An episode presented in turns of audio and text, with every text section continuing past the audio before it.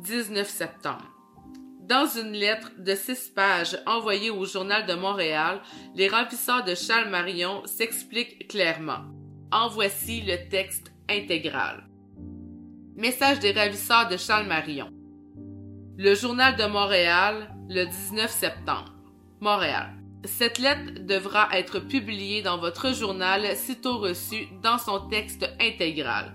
Elle contient le résumé de nos communiqués adressés aux autorités des caisses populaires depuis le début de notre négociation. Son but?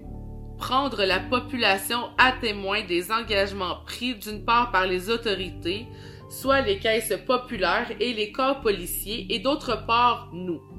Aussi, avertir le personnel, les clients et les personnes qui, de proche ou de loin, ont des relations quelconques avec ces gens qu'ils seront les boucs émissaires, conjointement avec Marion pour tous les faux pas faits à l'avenir par les autorités. Code 1. Rançon réduite acceptée de part et d'autre, placée dans deux valises, le tout ne devant contenir rien d'autre, système électronique, etc. Code 2. Choix du deuxième émissaire accepté de, part et d'autre. Code 4 les policiers se sont formellement engagés à ne pas intervenir avant le retour de Marion. Code 5. Les preuves réelles. Six photos de Marion, une longue lettre de Marion aux autorités de la Caisse Pop, écrite de sa main, contenant un extrait d'un journal du jour, plus ses sept signatures. Une cassette qui contiendra une longue conversation de Marion se terminant par un extrait du journal du jour, accepté de part et d'autre, remis par nous aux autorités. 24 heures avant la livraison de l'argent pour leur laisser le temps de vérifier le tout et une lettre de nous. Code 3. Les 24 heures écoulées, ils recevront nos dernières instructions leur indiquant l'endroit où la livraison doit se faire. Ils ont l'assurance parce que nous leur avons démontré et par une conversation sur cassette de Marion qu'ils ont reçue entre une heure et demie et trois heures après la livraison de la rançon. Marion leur sera remis sain et sauf. Ce délai est le plus court jamais vu dans le passé.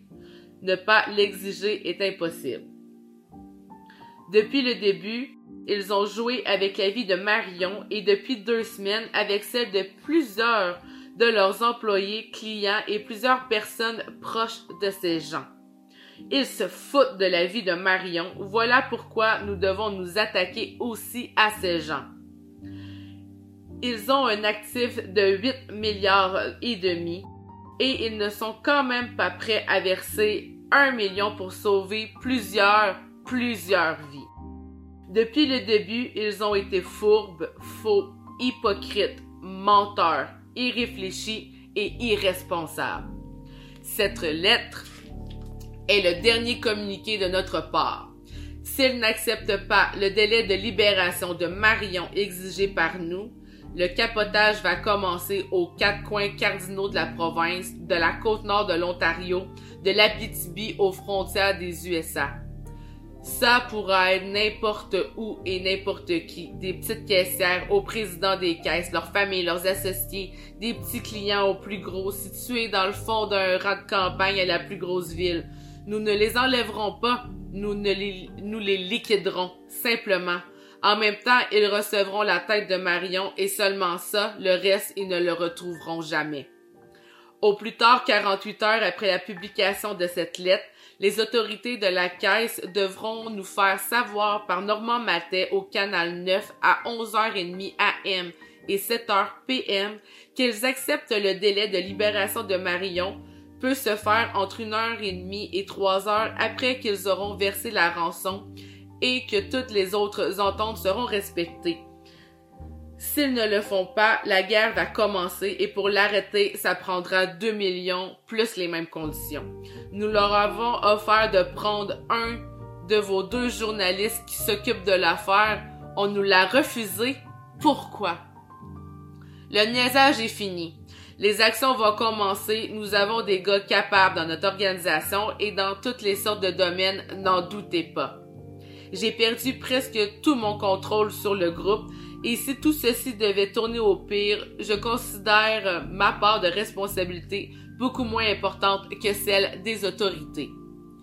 Charles Marion, Charles Marion, Charles Marion, Charles Marion, Charles Marion, Charles Marion, Charles Marion. Cette lettre comportait les sept signatures de Charles Marion, mais à la demande des auteurs du rap, elles n'ont pas été publiées. Mardi 20 septembre. Toujours par le biais de CKSH TV, les autorités de la Caisse populaire cèdent au message des ravisseurs et leur accordent le fameux délai de trois heures que ceux-ci exigent pour libérer Charles Marion. On est prêt à verser la rançon. Nous demeurons dans l'attente du point 5 en entier dans les prochaines 24 heures, après quoi le mécanisme d'échange devrait normalement suivre son cours. Ce point 5 concerne les preuves réelles que doivent fournir les kidnappeurs avant d'accepter la rançon. Mercredi 21 septembre. Les ravisseurs fournissent la preuve réelle et hors de tout doute que Charles Marion est, est bel et bien vivant et en bonne santé six photos de l'otage et une lettre de ce dernier avec l'extrait d'un journal de la veille, une feuille d'inscription supplémentaire des kidnappeurs ainsi qu'une nouvelle cassette avec la voix de Charles Marion. Jeudi 22 septembre. Acquis de droit? Mon compagnon et moi-même avons pris connaissance individuellement de votre dernier message. Tel qu'entendu, nous entrerons en communication avec vous à 10h30 p.m. Pour la première fois, Normand Maltais parlait en son nom personnel comme émissaire et en celui de son acolyte anonyme pour le moment. À 22h30, il annonce Les autorités font savoir que le tout est à leur satisfaction. Nous attendons vos dernières instructions. Vendredi 23 septembre. Première tentative d'échange. Un échec. Vers 18 heures, Normand Matet et son compagnon, le journaliste Claude Poirier, se rendent à la Caisse populaire de Sherbrooke-Est afin de prendre possession de deux valises contenant l'argent de la rançon. Ils répondaient ainsi aux dernières instructions des ravisseurs. Un peu plus tard, les deux émissaires se rendent dans la région de Whedon, à une trentaine de milles de Sherbrooke. De cet endroit, ils se dirigent à la demande des auteurs du rap vers la petite municipalité de Saint-Gérard à quelques milles de là. On leur ordonne ensuite de prendre le rang neuf et de déposer les deux valises sur la route à un endroit précis. Au lieu indiqué, Maltais sort de la voiture et lance les deux valises. Quelques minutes plus tard, deux gardes-chasse interceptent les deux émissaires, croyant qu'il s'agit de braconniers. L'affaire vient d'avorter. Les ravisseurs ne viendront jamais cueillir la rançon. Samedi 24 septembre et dimanche 25 septembre. Alors que l'on attend impatiemment des nouvelles des ravisseurs, certains journalistes sont perquisitionnés par les policiers de l'ASQ. On pense que ce sont eux, du moins en partie, qui ont fait échouer l'échange. Et désormais, tout journaliste trop curieux se verra accusé d'actes illégaux. Pendant ce temps, un journaliste de Radio-Canada lance à l'emporte-pièce que toute l'affaire Marion est une gigantesque supercherie. Par ailleurs, on dévoile que si nouveaux développements il y a, Maltais et Poirier demeureront les deux émissaires. Lundi 26 septembre et mardi 27 septembre. C'est dégoûtant de dire de telles choses et je n'ai pas d'autres commentaires à faire, déclare Pierre Marion, porte-parole de la famille, à la suite des affirmations du journaliste de Radio-Canada. La SQ, de son côté, dit À quoi ça de rejouer des hypothèses si elles ne reposent pas sur des faits solides? Par ailleurs, les deux émissaires attendent toujours les ordres des ravisseurs. Mercredi 28 septembre. Réponse des autorités face à un autre communiqué des auteurs du rap acquis de droit. Nous avons pris connaissance de votre second plan d'échange et nous vous affirmons notre accord. Nous nous sommes assurés que tous ceux qui ont contracté des engagements à votre égard les respecteront entièrement. Ce message est lu à 11h30 et 19h sur les ondes de CKSH TV. Jeudi 29 septembre. Seconde tentative d'échange, un autre échec. Maltais et Poirier quittent la Caisse populaire de Sherbrooke-Est en début de soirée pour se diriger, à la demande des ravisseurs, vers plusieurs coins précis de la ville. Les kidnappeurs communiquent avec les émissaires sur les ondes de la radio générale CB. À 22 heures, la voiture des négociateurs roule sur la rue Belvedere puis prend le chemin Thibault. C'est en bordure de ce chemin que les émissaires déposent les deux valises. Tout le secteur fourmille de policiers. Deux des ravisseurs s'emparent des valises, ouvrent l'une d'elles et les abandonnent à une centaine de pieds de l'endroit où elles avaient été déposées. La valise ouverte ne contenait que du papier. La chasse à l'homme est en branle, mais aucun des ravisseurs n'est capturé. Charles Marion ne sera donc pas remis au sien. Vendredi 30 septembre au mardi 4 octobre. De nombreux policiers de l'ASQ quittent la région de Sherbrooke. Les hypothèses les plus farfelues aux plus sensées fusent de toutes parts. Concrètement, l'affaire en est à un point mort. Jusqu'à ce mardi, alors que d'autres communiqués des ravisseurs permettent de croire à de nouveaux rebondissements, les ravisseurs veulent de nouveaux émissaires. En l'occurrence, Pierre Marion, fils de l'otage, et Jean-Paul Fouquet, un ami intime de la famille. Les propos des ravisseurs à l'endroit de Normand Matet, Claude Poirier, des autorités de la caisse et des policiers sont virulents. Ils donnent leur opinion sur les deux tentatives échouées et sur un troisième dont personne n'a entendu parler. Première tentative. Poirier et Maltais doivent partir à 7 heures moins le quart. Ils annoncent qu'ils ne peuvent partir avant 9 moins le quart. Et quelle raison? Donner le temps à 300 chiens de venir se placer dans le secteur. Ils arrivent finalement à 10 heures moins le quart. Tout aurait dû se dérouler en 4 minutes. Ils ont 2,6 000 à parcourir et toutes les instructions. Au contraire, ils prennent une demi-heure, posent des questions stupides, demandent d'aller pisser, chacun leur tour, font répéter quand on s'entend 5 sur 5. Finalement, ils arrivent. Le niaisage continue au lieu de donner les valises. Il n'est question que de valises, pas d'argent, mais de coupeurs de carton. 5 pouces par 8 pouces, 4 pouces d'épais, attachés avec de la corde blanche. Il, y en a à peu près 50 livres par valise plus un bug bip bip électronique et piégé à part de ça. Ils étirent ça jusqu'à ce qu'ils arrivent, les chars de chiens, pas identifiés, qui roulent tout feu éteint à 30 000 à l'heure. Nos deux crottés d'émissaires sont passés une courbe et ils ne les voient pas et ils leur rentrent presque dedans. On peut pas tous les tirer, mais on a promis à Maté et Poirier qu'il ne leur arriverait rien. Mais de la manière que nous et les chars sont placés, on perce tout le monde et on n'est pas encore certain si Poirier et Maltais en sont responsables. On ne tire pas et on regarde faire les idiots. Ils sont à 30 pieds de nous. Ils continuent dans une courbe, à 300 pieds. Maltais et Poirier mettent les valises sur le port de la route. Ils avancent de 200 pieds. Les chiens vont se placer en demi-cercle à 200 pieds de l'autre côté. Des valises en attendant après Seulement après, les deux gardes-chasse arrivent avec un camion identifié et le flash rouge sur le toit. Ils se rendent voir Poirier. Poirier s'identifie et en gars intelligent, ils remontent dans leur camionnette et sortent du rang. Ils sont immédiatement pris en chasse par un autre char pas lettré et ils se font poursuivre à 100 000 à l'heure. Pendant tout ce temps, deux gros gars qui n'avaient pas l'air plus brillants que les autres étaient couchés à la place de la banquette arrière du char de Poirier et Matet et étaient armés de mitraillettes et nous attendaient.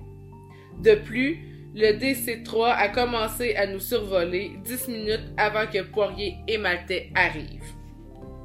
Deuxième tentative que personne n'a entendu parler, tout est organisé pour Stoneway 8 heures avant que la rançon se fasse encore. 300 polices, si on peut pas les appeler comme ça, se placent pour nous attendre, plus deux hélicoptères cachés dans un champ. On les regarde faire et on se retire. Nous organisons immédiatement la troisième pour le soir même à Lennoxville. Troisième tentative. Un téléphone placé directement à Maltais à la caisse pop lui donne toutes les instructions nécessaires pour faire la livraison. Le message doit durer deux minutes. Il fait tellement le niaiseux en espérant donner le temps au chien de localiser l'appel que la conversation dure 12 minutes. Itinéraire des plus simples. Prendre la rue King West jusqu'à Belvedere. Tourner à gauche sur Belvedere et continuer dessus sans la lâcher pour une longueur de 2000 et demi. Le trajet peut pas prendre plus de 10 minutes en tenant compte du trafic. Ils prennent plus de 2 heures à arriver. En plus, nous les avons autorisés d'être accompagnés d'un chien armé qui connaît la ville. Leur raison? Écoutez-la bien. Il y avait de la brume et il s'est écarté. La vraie raison? Donner le temps à tout l'effectif qui est à 40 000 de Sherbrooke d'arriver et de se placer. On fait mettre les deux valises, ils repartent. On sait qu'ils sont tous autour. On fait 1200 euh, pieds, on arrête pour vérifier. Les valises sont piégées. On doit les ouvrir au couteau par les côtés. C'est là que nous avons su pour la première fois qu'ils avaient, dans leurs valises depuis le début. Carton, bug et système piégé. Nous avons laissé les valises sur place et sommes entrés tranquillement au bercail en regardant le spectacle des bouffons. Les chiens n'ont pas trouvé les valises. Mais le bug l'a fait. On n'était pas deux, mais six. D'autre part, Maltais et Poirier, dans une longue lettre, expliquent qu'ils ont bien suivi les instructions des ravisseurs. Quant à la SQ, elle dit regretter d'avoir agi à l'insu des deux émissaires en bourrant les valises de papier. Entre autres, les ravisseurs demandent que M. Steben, Nebetz, apparaisse à l'écran de CKSH afin de dire aux ravisseurs le nom des deux nouveaux émissaires. Mercredi 5 octobre au mardi 11 octobre.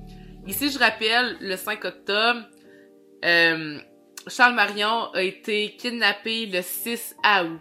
Donc, si on fait bien le calcul, ça fait déjà deux mois qu'il est pris captif, six pieds sous terre. Il est encore vivant.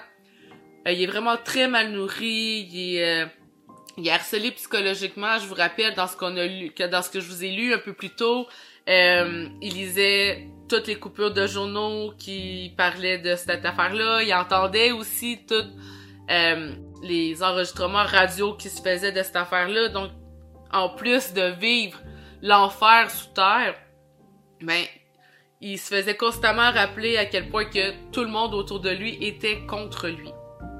Donc, deux mois plus tard, voici où nous en sommes. Monsieur Steben n'apparaît pas sur l'écran de CKSH contrairement aux ordres des kidnappeurs. Et les commentaires vont de bon train, principalement sur la question chaude de l'instant. Charles Marion est-il victime, oui ou non, de son enlèvement? Le mardi 11 octobre, une bombe éclate dans un supermarché d'alimentation Steinberg, ne causant pas trop de dégâts. On se demande alors s'il s'agit d'un coup des ravisseurs qui, dans leur dernière lettre, menaçaient de passer à l'action. Mercredi 12 octobre. Dans un long communiqué trouvé au journal La Tribune de Sherbrooke, les auteurs du rap revendiquent plusieurs attentats à la bombe, dont celui chez Steinberg, ainsi que plusieurs autres que la SQ n'avait pas mentionnés aux médias. Voici d'ailleurs le contenu de ce communiqué. Montréal, 12 octobre 1977, faire paraître cette lettre intégralement. Compte tenu des représailles faites par les ravisseurs de Charles Marion et cachées au public par ordre de la Sûreté du Québec.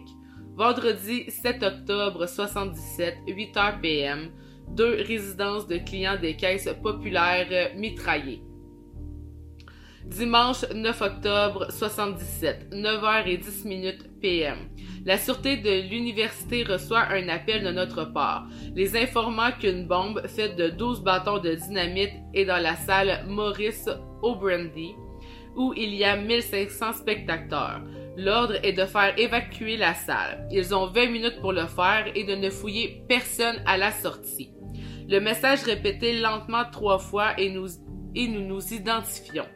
Ils se rendent sur les lieux, n'informent que quelques personnes, dont Serge Laprade, et prennent la chance, souligné dans le texte, que rien n'arrivera.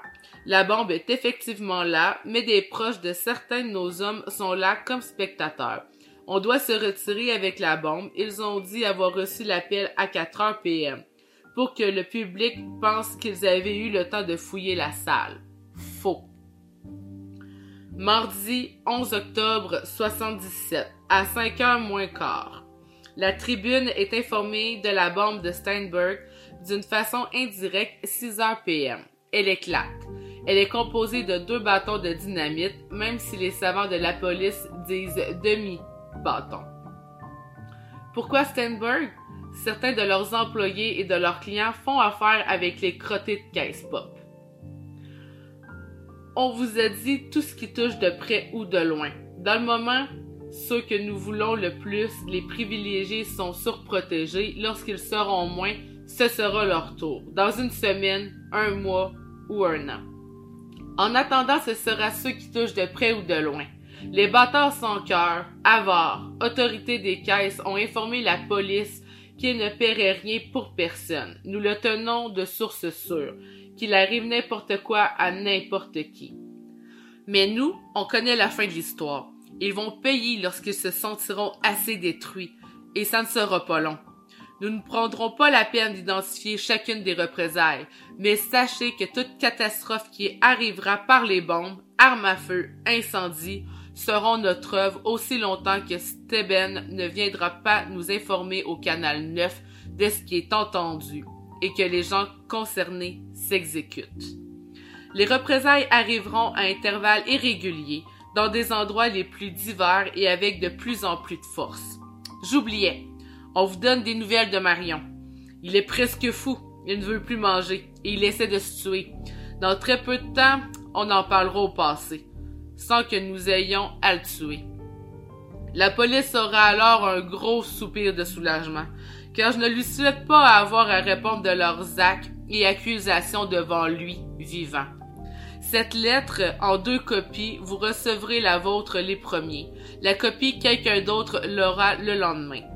La folle du crosseur Claude Poirier nous a dit à TV exactement ce que les policiers émissaires et caisses pensent de l'affaire. Elle a répété mot à mot ce que ces derniers lui ont dit. Vous avez eu tous les démentis par les événements sur les calomnies dites sur Charles Marion. Nous ne prendrons pas de temps à faire un dessin aux quelques salles qui veulent encore les croire. Tous les gens touchés par nos représailles recevront automatiquement l'ordre de rester bouche cousue sur l'affaire pour que la population ne panique pas. En ce qui concerne la singerie des sept signatures, vous ne l'aurez qu'au bas des dernières instructions pour la livraison, s'il est encore en vie, ainsi que les quatre codes que certaines des gens connaissent nous vous envoyons le premier que nous ne publierez pas. Comme le laisse croire la lettre des kidnappeurs, l'état de santé de Charles Marion est très inquiétant. Jeudi 13 octobre au mercredi 19 octobre. Après étude des experts de l'ASQ, on en vient à la conclusion que ce dernier message des ravisseurs est un faux et Sacrement. Sérieux, là, la SQ, là?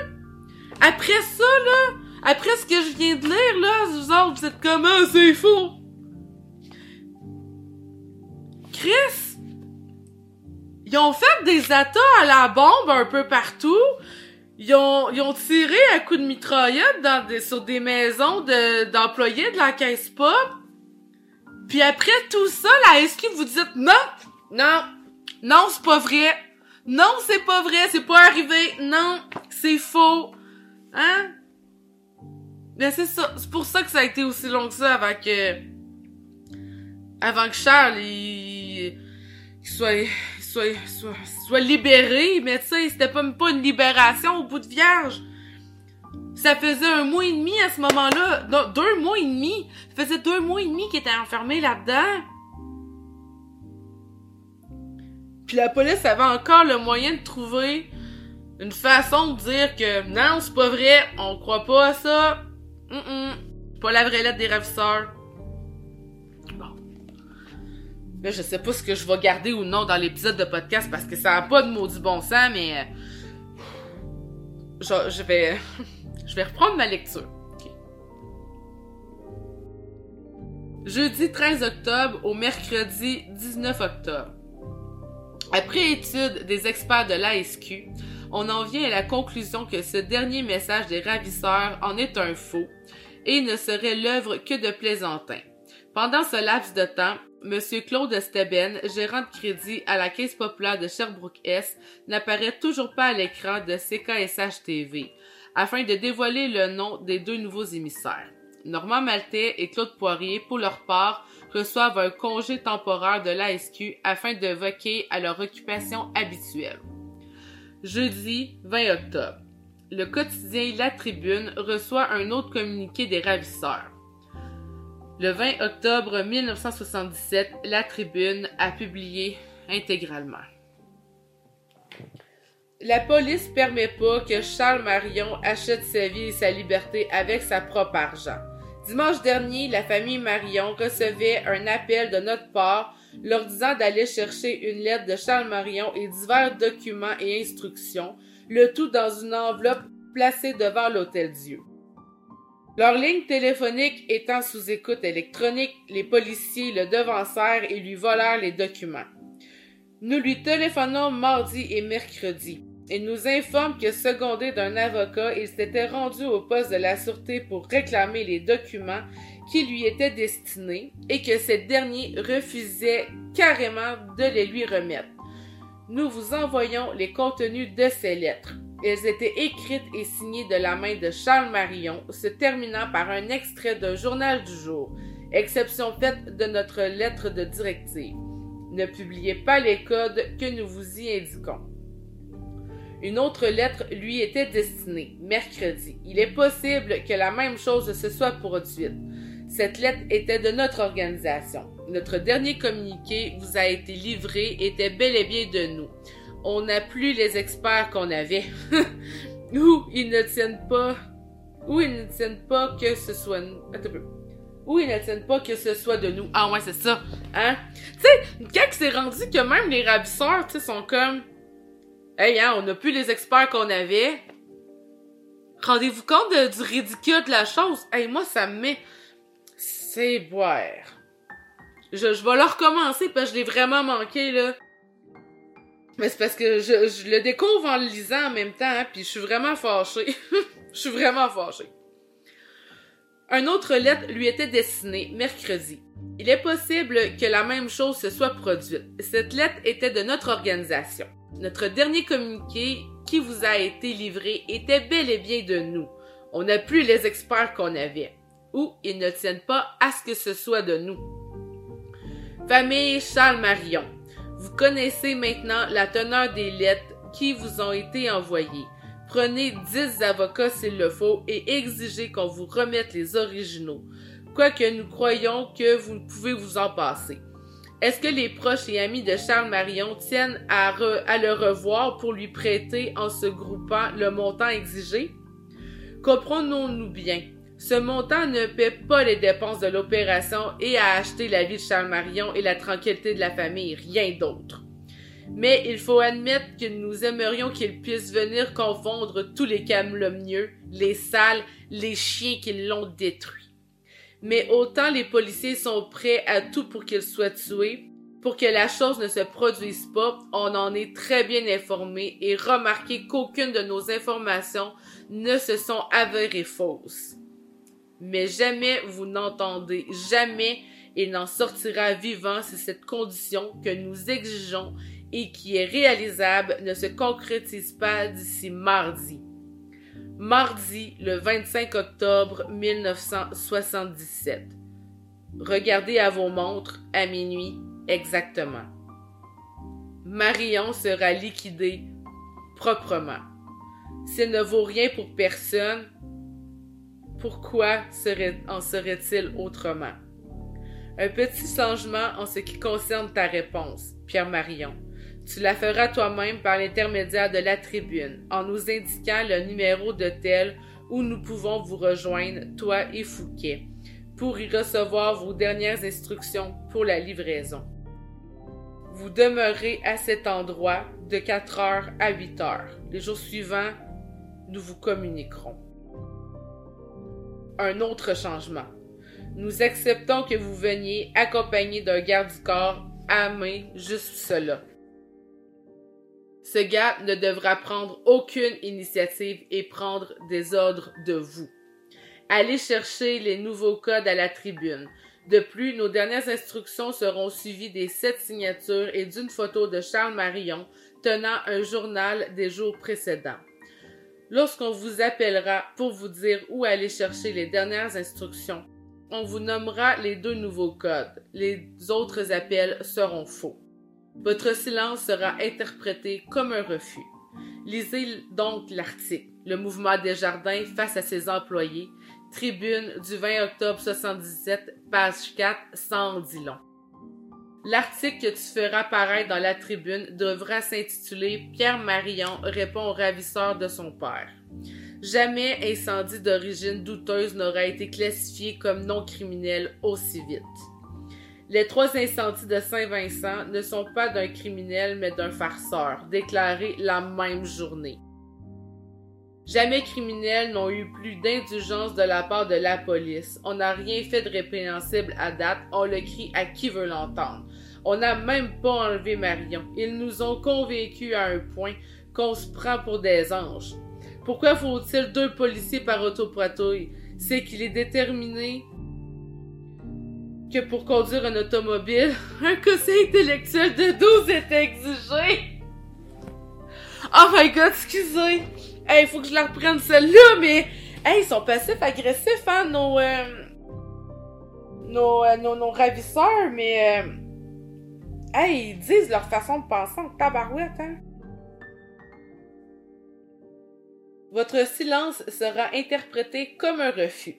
Lisez donc l'article Le mouvement Desjardins face à ses employés, tribune du 20 octobre 1977, page 4. Sans dit long. Je vais essayer de le trouver, voir si, je suis pas capable de le trouver pour qu'on puisse le relire. Si jamais il y en a qui sont capables de mettre la main dessus, là, envoyez-moi-le. Ça va m'éviter d'avoir une recherche à faire. Euh, l'article que tu feras apparaître dans la tribune devra s'intituler Pierre Marion répond au ravisseur de son père. Jamais incendie d'origine douteuse n'aura été classifié comme non criminel aussi vite. Les trois incendies de Saint-Vincent ne sont pas d'un criminel, mais d'un farceur déclaré la même journée. Jamais criminels n'ont eu plus d'indulgence de la part de la police. On n'a rien fait de répréhensible à date, on le crie à qui veut l'entendre. On n'a même pas enlevé Marion. Ils nous ont convaincus à un point qu'on se prend pour des anges. Pourquoi faut-il deux policiers par autopatrouille? C'est qu'il est déterminé que pour conduire un automobile, un quotient intellectuel de 12 est exigé? Ne publier aucun code. Un journaliste de ce quotidien reçoit par ailleurs en soirée une enveloppe contenant deux lettres des ravisseurs, l'une datée du 16 octobre en l'intention de la famille Marion et l'autre datée du 20 octobre. Dans ces lettres, une donation, une procuration signée de la main de Charles Marion donne plein pouvoir à son fils Pierre pour liquider les biens paternels et amasser la somme de 50 000 C'est un ultimatum lancé par les ravisseurs qui menacent d'exécuter Charles Marion à minuit le 15 octobre si cette condition ne se concrétise pas.